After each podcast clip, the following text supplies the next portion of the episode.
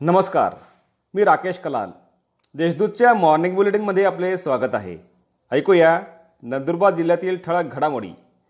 दिल्ली येथील आंदोलनाला शंभर दिवस पूर्ण.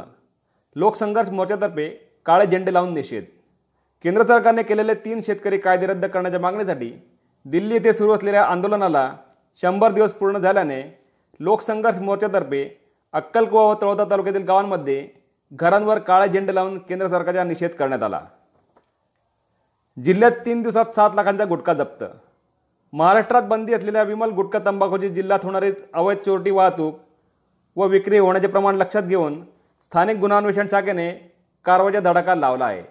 तीन दिवसात गुटखा विक्रीवर छापे टाकत सात लाख एक हजार पाचशे दहा रुपयांचा मुद्देमाल पोलिसांनी हस्तगत केला आहे. या प्रकरणी दहा जणांना अटक करण्यात आली आहे.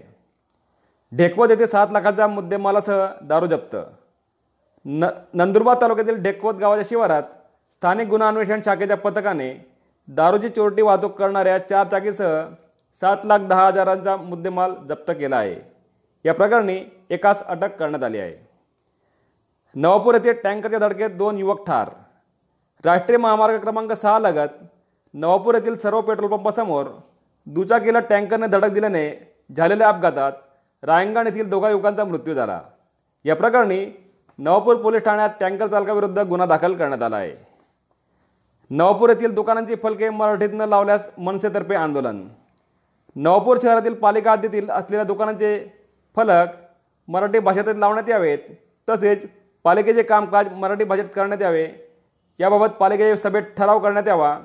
अन्यथा दिनांक तीस मार्च रोजी तहसील कार्यालयासमोर बेमुदत लाक्षणिक उपोषण करण्यात येईल असा इशारा महाराष्ट्र नवर न नवनिर्माण सेनेतर्फे देण्यात आला आहे. या होत्या आजच्या ठळक घडामोडी. अधिक माहिती आणि देशविदेशातील ताज्या घडामोडींसाठी देशदूत डॉट कॉम या संकेतस्थळाला भेट द्या. तसेच वाजत राहा दैनिक देशदूत. धन्यवाद.